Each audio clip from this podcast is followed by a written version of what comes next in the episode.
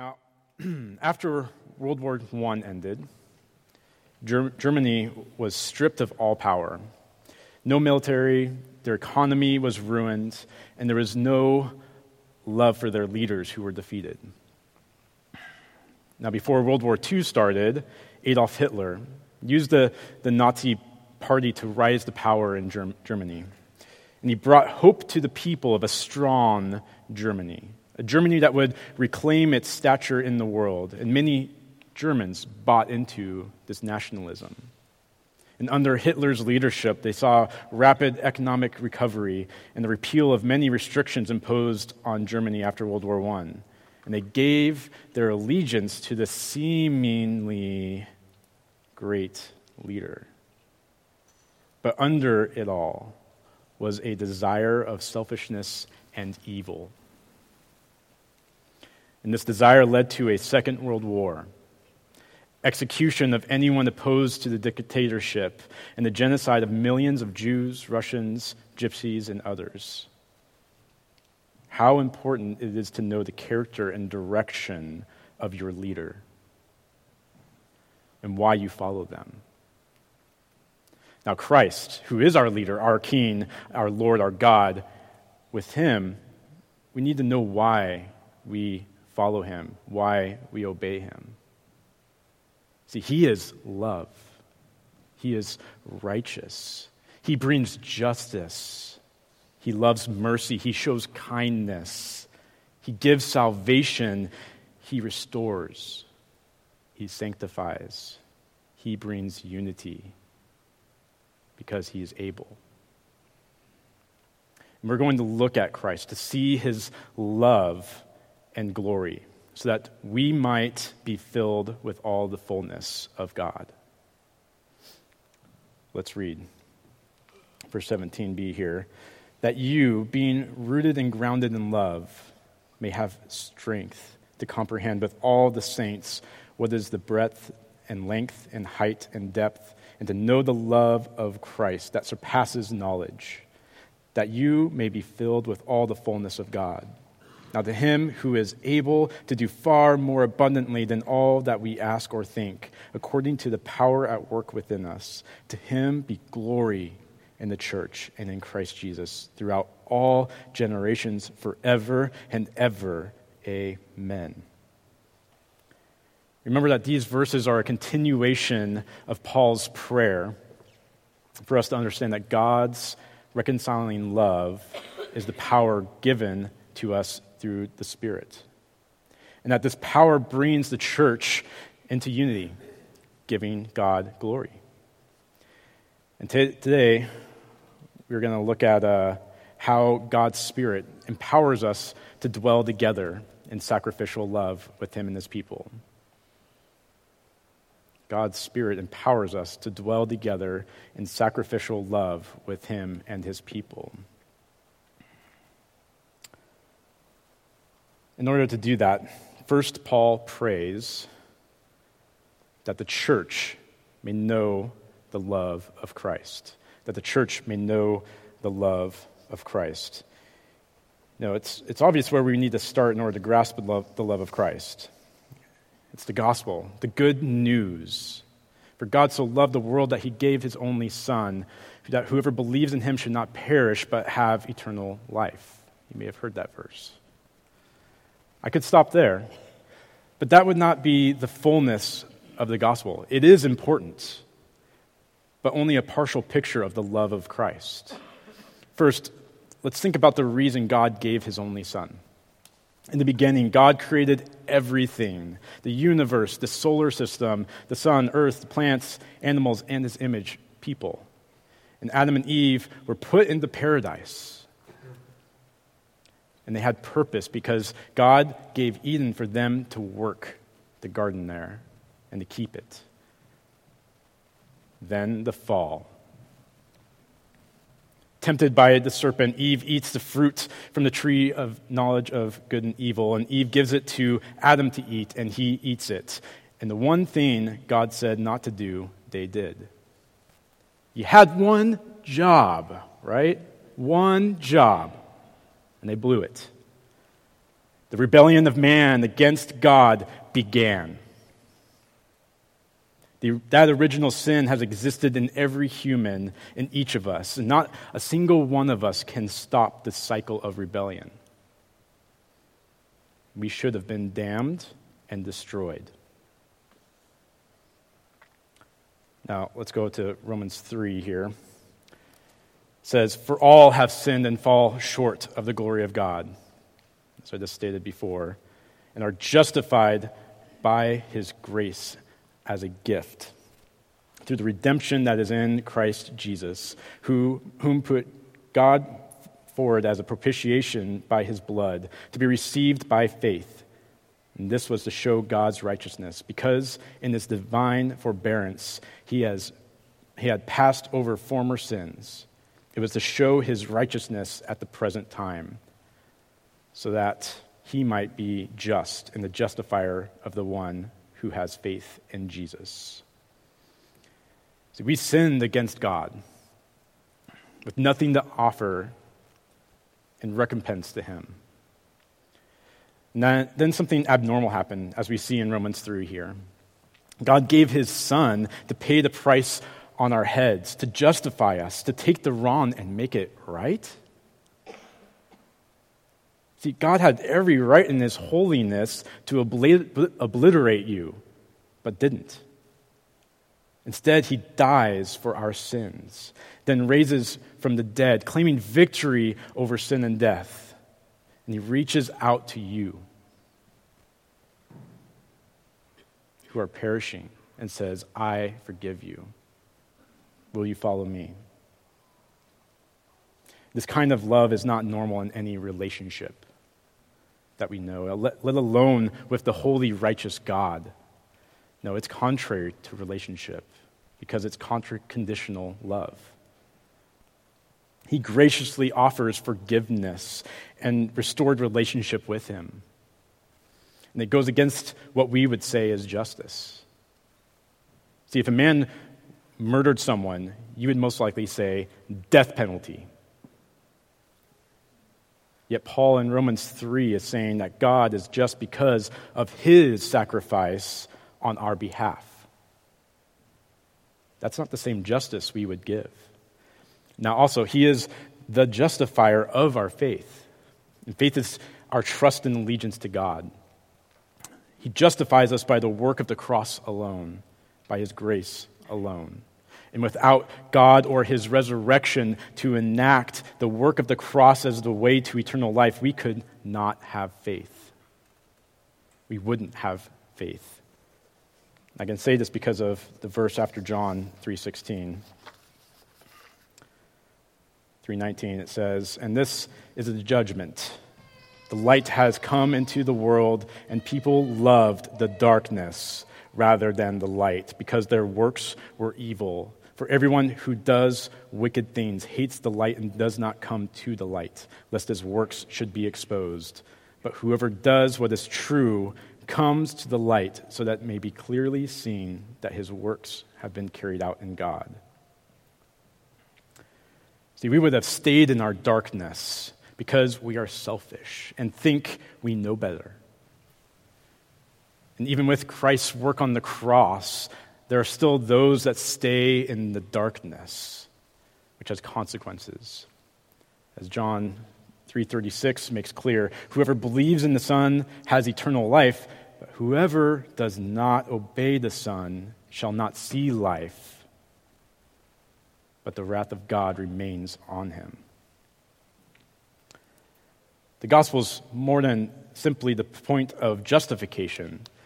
It is the restart of the eternal relationship we are to have with this gracious God.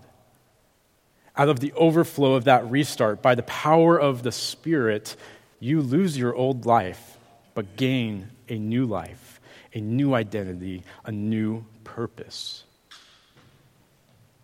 And if you find yourself continuing in your darkness, this means you actually don't want the light that you don't want God, that you're not saved.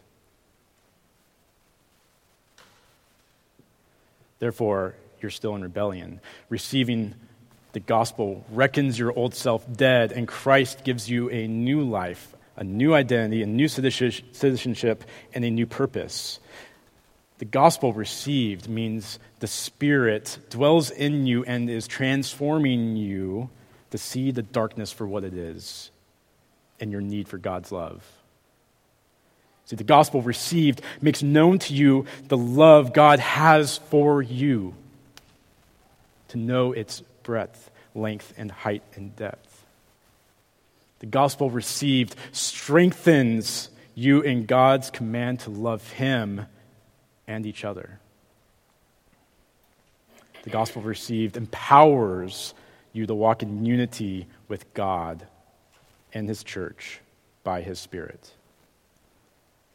And the gospel received grounds you to live for God's glory and not your own glory.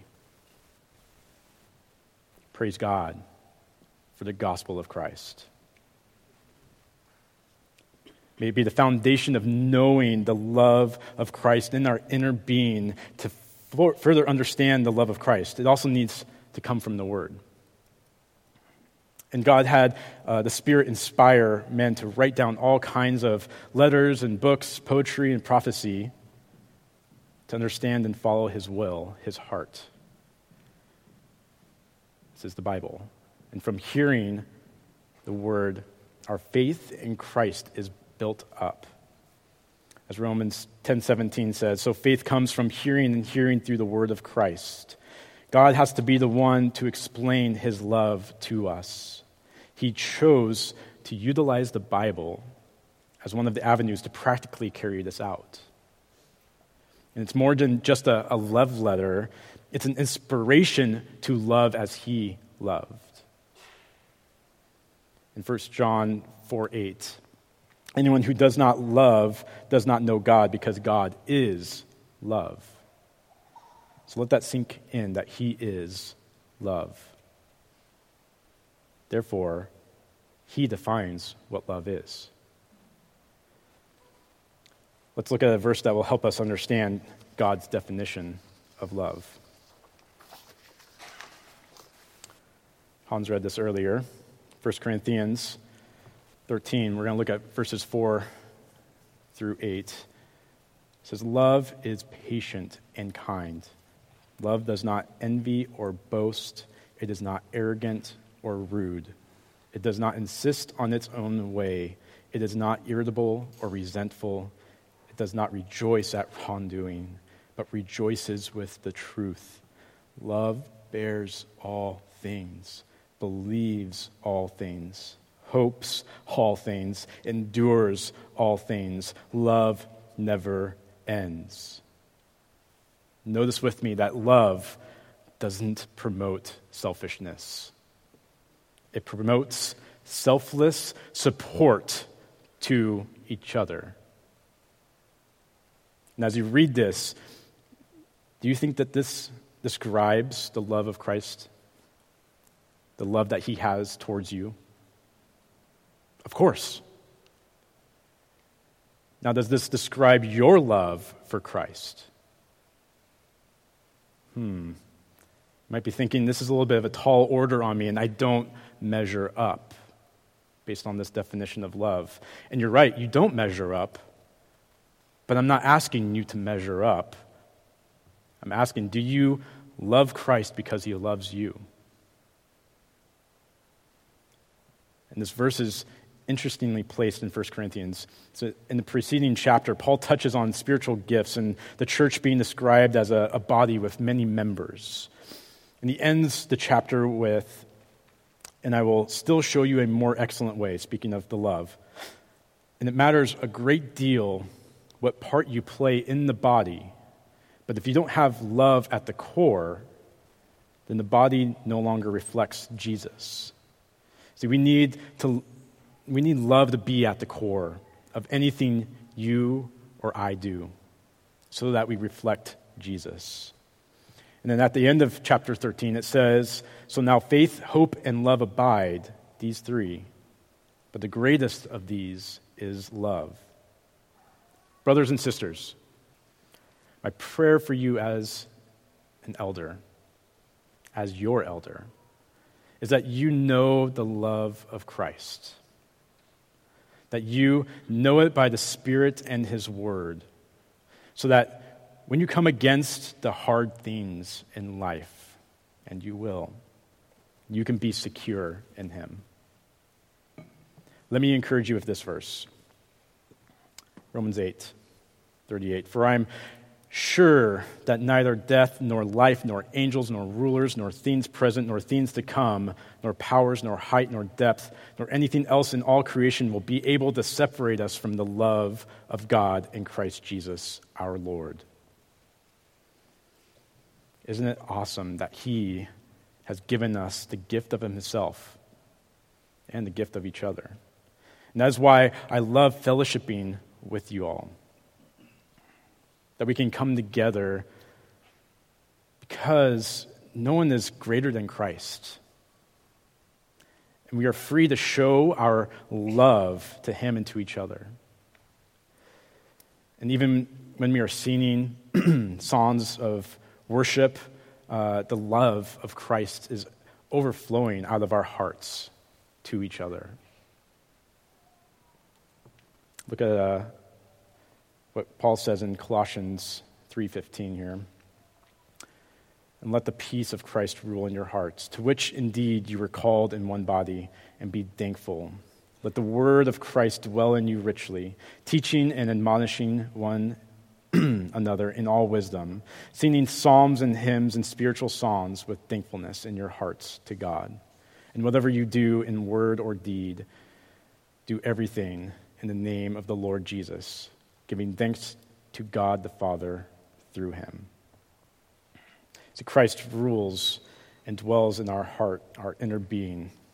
And his love is experienced through the tangible love of each other. And last week we looked at John 14, where the Spirit empowered us with reconciling love. And I want to expound upon how John continues that thought into John 15. Turn with me to John 15.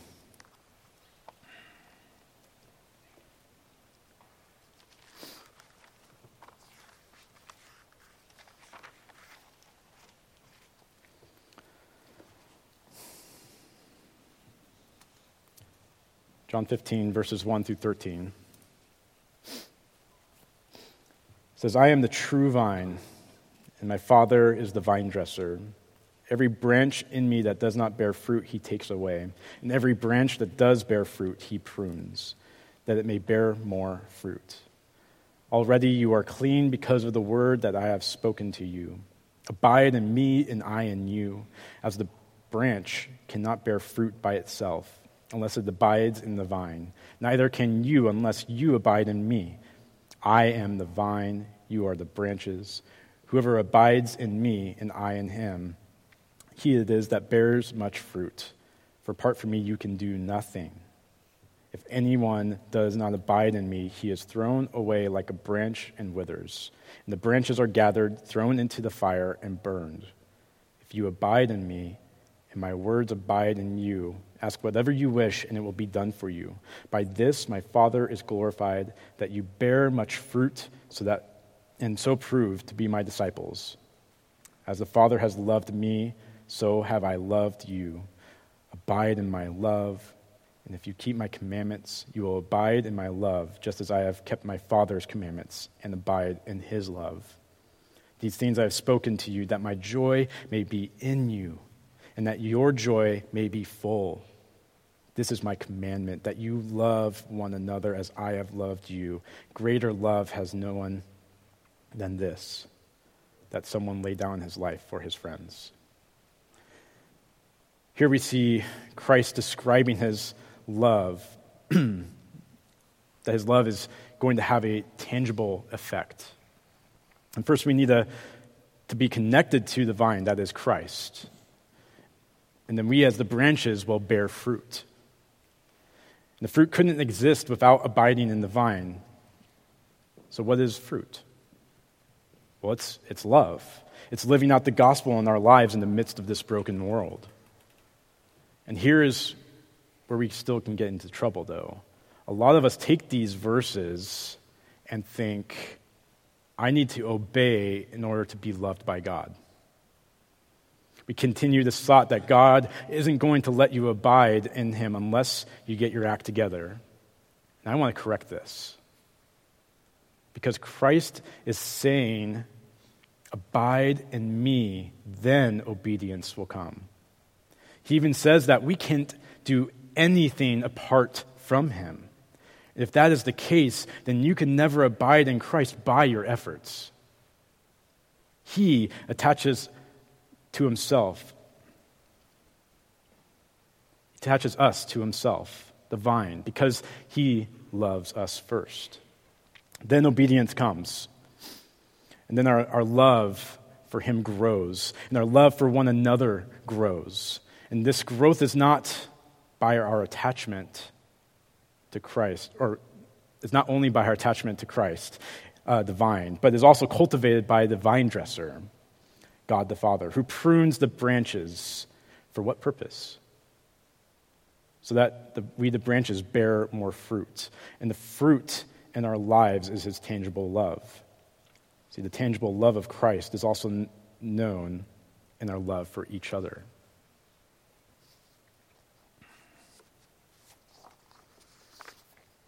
Let's look at Galatians 6 here.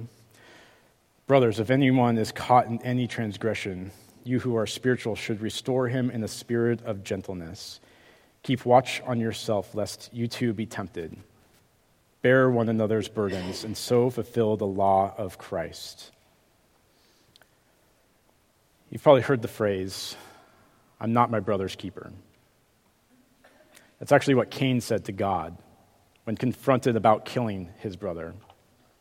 See, for the love of Christ to be tangibly known, that we are to be our brothers and sisters' keeper. And this verse in Galatians speaks to this. We don't just get to enjoy the good times, we also endure through the burdensome times of each other. And as we discussed last week, to work through the conflict in order to maintain unity for God's glory. Now, be honest. It would be much more comfortable for us to mind our own business. It would be. To never get in each other's muck, to remain unknown and left in our darkness. But Christ's love didn't leave us in the muck. And the only way I see we will stick it out in the ugly, hard times is because of the love Christ has for us. Therefore, Christ's love compels us. See, he will get us through these times by the love that comes from the power of the Holy Spirit. And this brings us to my second point, back in Ephesians. Paul prays not only that the church may know the love of Christ, but also that the church may experience his love through one another that the church may experience his love through one another. So, back in Ephesians, read with me, and there in chapter 3, verse 19. The tangible love of Christ is known. Sorry, I missed it right there. Okay. To know the love of Christ that surpasses knowledge, that you may be filled with all the fullness of God. So, the tangible love of Christ is known internally by the Spirit dwelling individually in each of us. But the love of Christ is also known in its fullness through his people. And in this way, Christ's love brings about a fulfilled life in its fullness through his people. Another way to put it is that we have a complete life. And back in Ephesians 22, one, chapter 1, verse 22, uh, he put all things under his feet and gave him as head over all things to the church, which is his body, the fullness of him who fills all in all. See, without Christ, we wouldn't know love as intended by God. We would be left to our selfishness to define love. But Christ did reveal his love to us through the gospel. He is the head over the church. But notice that Christ attaches himself closely to the church. He calls it his body. The body then experiences the fullness, the completeness of functioning love. And our body wouldn't function well without our head, our brain, right? If you didn't have your head, where are you going to be? See, we would be dead, unable to do anything. See, Christ brings us function. He breathes life into the body. His way of love moves throughout the body, and we are given purpose and function to serve the body as Christ compels us. And Christ has fashioned the church to be his body, and we are each members of it. We each receive the life giving blood of Christ and begin functioning as He has designed us to. And this creates a completeness of life. As Christ fills what was empty, void, we receive and know His love and then are able to love Him and each other. Remember what we read in John 15. Christ commands us to love one another as He has loved us. And this command answers the what we do and why we do it. Because Christ first loved us and ha- has empowered us to obey his command by his Spirit. And you might be thinking, but Pat, maybe I don't I just want Christ in myself because everyone else they're going to fail or hurt me. And you know what? Love between us is going to be at times painful and awkward. Yet, at times, it's going to be beautiful comforting, and remind us of the love of Christ. And we need to work through that together. See, his love leads us to experience the completeness of receiving love and giving love. And this will glorify God because only he can take selfish people and transform them to love sacrificially. So, how do we love sacrificially? I'm glad you asked. Let's turn to Romans 3. Nope. We missed, a, we missed a chapter on that slide. Sorry. Romans 12, verses 3. How about we do that? Romans 12. Sorry about that. Romans 12. Starting there in verse 3, it says, for by the grace given to me, I say to everyone among you not to think of himself more highly than he ought to think, but to think with sober judgment, each according to the measure of faith that God has assigned. For as in one body we have, have many members, and the members do not all have the same function. So we, though many, are one body in Christ, and individually members one of another having gifts that differ according to the grace given to us, let us use them. If prophecy, in proportion to our faith, if service, in our serving, the one who teaches in his teaching, the one who exhorts in his exhortation, the one who contributes in generosity, the one who leads with zeal, the one who does acts of mercy with cheerfulness. Notice that we are not all to function the same within the body. Each of us is gifted differently. Now, some of us are similar in that gifting, but even our personality and life experience creates a difference within that same gifting. And I'm not going to spend time looking at the gifts listed here, but I have a task to encourage you in. Take time this week to look at the gifts of your brothers and sisters. And whatever you notice, go up to them and tell them what you see and why you appreciate them. I hope you guys took that note that noted that down. I want you to look at each other's gifts and go to them. Tell them what you see and why you appreciate them. Here's what I've noticed in my years in the church. Some people's gifts are more noticed than others, like the one who teaches on a Sunday. And that's then lifted up as the real gift. And we tend to think less of the gifts that are not in the spotlight. So that's why I encourage you go tell your brothers and sisters what they're gifted in. Also, I've noticed that we aren't comfortable talking about what we are gifted in. So we have a, a misunderstanding of humility and think that if I'm good at anything, then I'm prideful, and pride is bad. But to God, humility is thinking of yourself rightly. And if you have an ability that can be used to show love to others, acknowledge it, grow in it, give God glory by it. Do you realize that when you show empathy, when you make a meal, when you share the gospel, when you are generous with these gifts, you give God glory? And where, where pride comes in, that means you're using your gifting for selfish gain. So think rightly of yourself. Use your gift to glorify God by loving his people. Now, remember, the motivation behind our gift and our ability to love each other is grounded and rooted in the love of Christ, as Ephesians, Paul's prayer in Ephesians stated.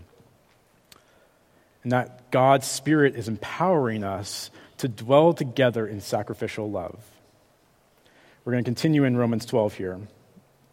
We're going to look at verses 9 through 18 says, Let love be genuine. Abhor what is evil. Hold fast to what is good. Love one another with brotherly affection. Outdo one another in showing honor. Do not be slothful in zeal, but be fervent in spirit. Serve the Lord. Rejoice in hope. Be patient in tribulation. Be constant in prayer. Contribute to the needs of the saints and seek to show hospitality. Bless those who persecute you Bless and do not curse them. Rejoice with those who rejoice. Weep with those who weep. Live in harmony with one another. Do not be haughty, but associate with the lowly. Never be wise in your own sight. Repay no one evil for evil, but give thought to do what is honorable in the sight of all. If possible, so far as it depends on you, live peaceably with all. Whew, how do we do all this? we need the love of Christ to compel us by his Spirit. And that's why Paul is praying that they would know the love of Christ and experience it by his people. And as we know Christ's love, we grow in our commitment to him as we know Christ's love, we become driven to obey him, to love as he loves. And as we know Christ's love, we become genuine in our love for one another. And from that genuine love, we become more committed to others, even our enemies, to sacrificially love as Christ did for us. And then we are able to become transparent, confessing our sins to each other, allowing the inner, our inner being to be vulnerable and less driven by fear and pride. Do you know the love Christ has for you? Are you seeing transformation because of his love for you? Are you committed to this mission of God's church to proclaim the gospel by our love for one another?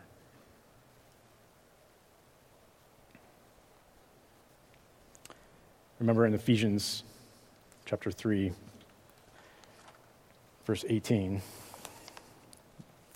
says, You may have strength to comprehend with all the saints what is the breadth and length and height and depth, and to know the love of Christ. We are all in need of the love Christ has for us. We are in process of sanctification, needing the Spirit of God to empower us to love and obedience to Christ. And this leads us to dwell together in love with Him and His people. Now, this is hard. This is hard. But God is able to do according to His power that He works within us by His Spirit. If we can commit to this, then our love in the church will give God glory. Our love in the church will give God glory.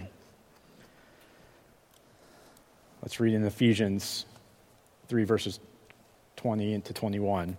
Now, to him who is able to do far more abundantly than all that we ask or think, according to the power at work within us, to him be glory in the church and in Christ Jesus throughout all generations, forever and ever. Amen. If you remember from last week, God receives glory because he has taken those that were his enemies and made them friends. Not just friends, but family. And it's a family that is growing in love, being led by the Spirit to be in unity. And in this people, God will dwell. Because God is able to do far more abundantly than all that we ask or think. And we in leadership are seeing God do these things in you. See, we have heard of testimonies of those that were against God and became friends of God. We have heard of very broken family backgrounds and God bringing healing through the new family of the church.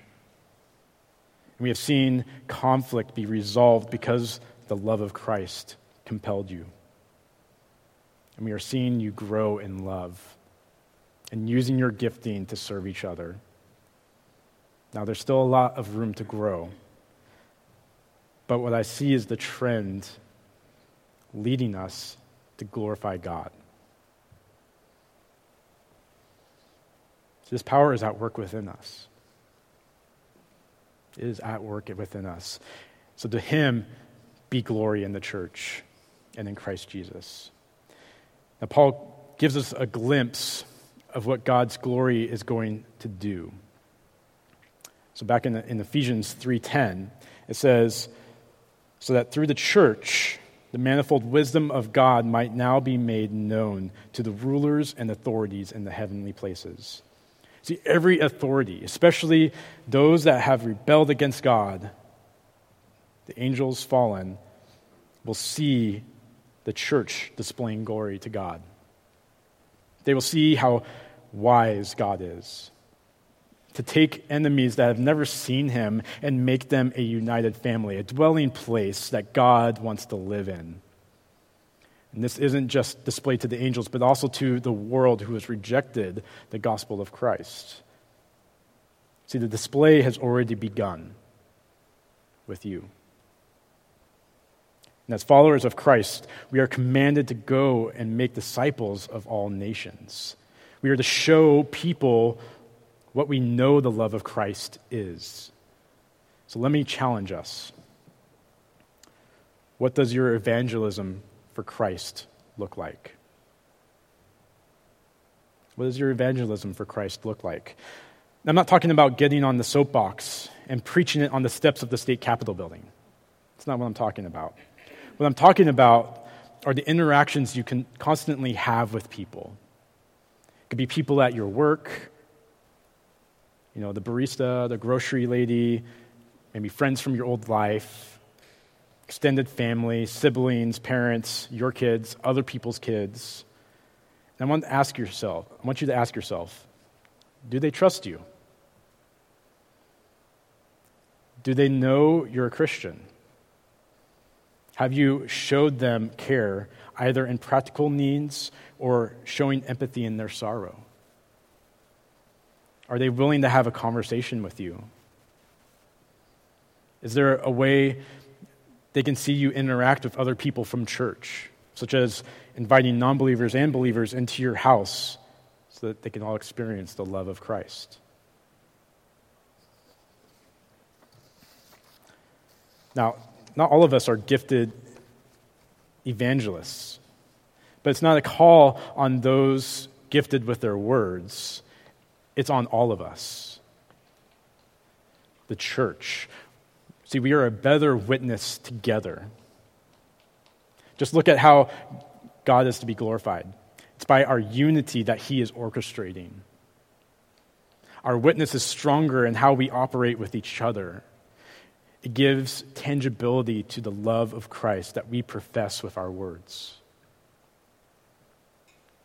Before we, before we finish, I also want us to see a glimpse of what we will be in Christ. So the Apostle John was imprisoned, boiled alive, and yet survived. They didn't know what to do with him. I wouldn't know what to do with a guy like that. so they stuck him on an island called Patmos. And while in isolation, he was shown the revelation of Jesus Christ, and he wrote it down.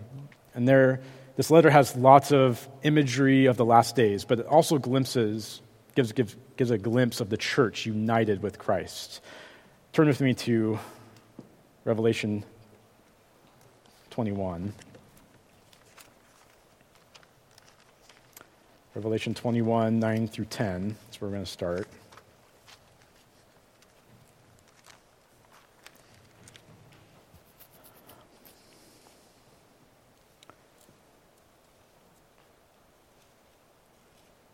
Says, Then came one of the seven angels who had the seven bowls full of the seven last plagues and spoke to me, saying, Come, I will show you the bride, the wife of the Lamb the Lamb being Jesus. And who's the bride? The church. Okay, I'm glad we're on the same page there. God then starts to describe the city after these verses. But remember, he said it was the wife of the Lamb that I will show you. So let's, let's jump down past these descriptive verses of the city, um, which is the bride.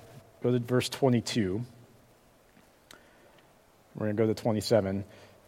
And I saw no temple in the city, for its temple is the Lord God Almighty and the Lamb. And the city has no need of sun or moon to shine on it, for the glory of God gives it light, and its lamp is the Lamb. By its light will the nations walk, and the kings of the earth will bring their glory into it, and its gates will never be shut by day, and there will be no night there. They will bring into it the glory and the honor of the nations. But nothing unclean will ever enter it, nor anyone who does not who does what is detestable or false, but only those who are written in the Lamb's book of life. So what we see here is the wife of the Lamb, adorned in God's majesty, though it's described as a city, dwelling together with God in unity See, it's, it's open, it's transparent, there is peace because the gates never shut. There's no crime against each other. The people are submitted to the authority of Christ and his law of love. Turn to Revelation 22, verses 10 through 13. And he said to me, do not uh, seal up the words of the prophecy of this book, for the time is near. Let the evildoer still do evil, and the filthy still be filthy, and the righteous still do right, and the holy still be holy. Behold, this is Jesus talking, Behold, I am coming soon, bringing my recompense with me, to repay each one for what he has done. I am the Alpha and the Omega, the first and the last, the beginning and the end. So, an angel, in essence, tells John, endure. Endure. Keep following Christ. Because Christ has said, I am coming soon to set things right. I am coming soon to set things right. Brothers and sisters, let's continue to endure the race set before us to continue in the transformation from old to new by God's Spirit and His love. See, His love will reign supreme one day. Until then, let's continue to grow toward that day of glory. And as your elder, I pray for you that you know the love of Christ. As it was shown in the gospel, in his word, and through the tangible love of each other. I want you to know that. And just as Paul prayed for the church, and I pray for you, I want to give you an application this week. I want you to pray for each other and pray for wisdom on how you can show his love to one another. So pray for each other, pray for wisdom on how you can show his love to one another. So let's use our gifts to build each other up, be sacrificially love one another. Because we are compelled by the love of Christ. We are led by the Spirit to love each other and become unified, creating the place in which God dwells. And all this brings God glory. One day, all of us who are in the Lamb's book of life will dwell together in peace, worshiping Christ our Lord, and we will look back at how God's Spirit empowered us to dwell together in sacrificial love with Him and His people, how He will continue that into eternity.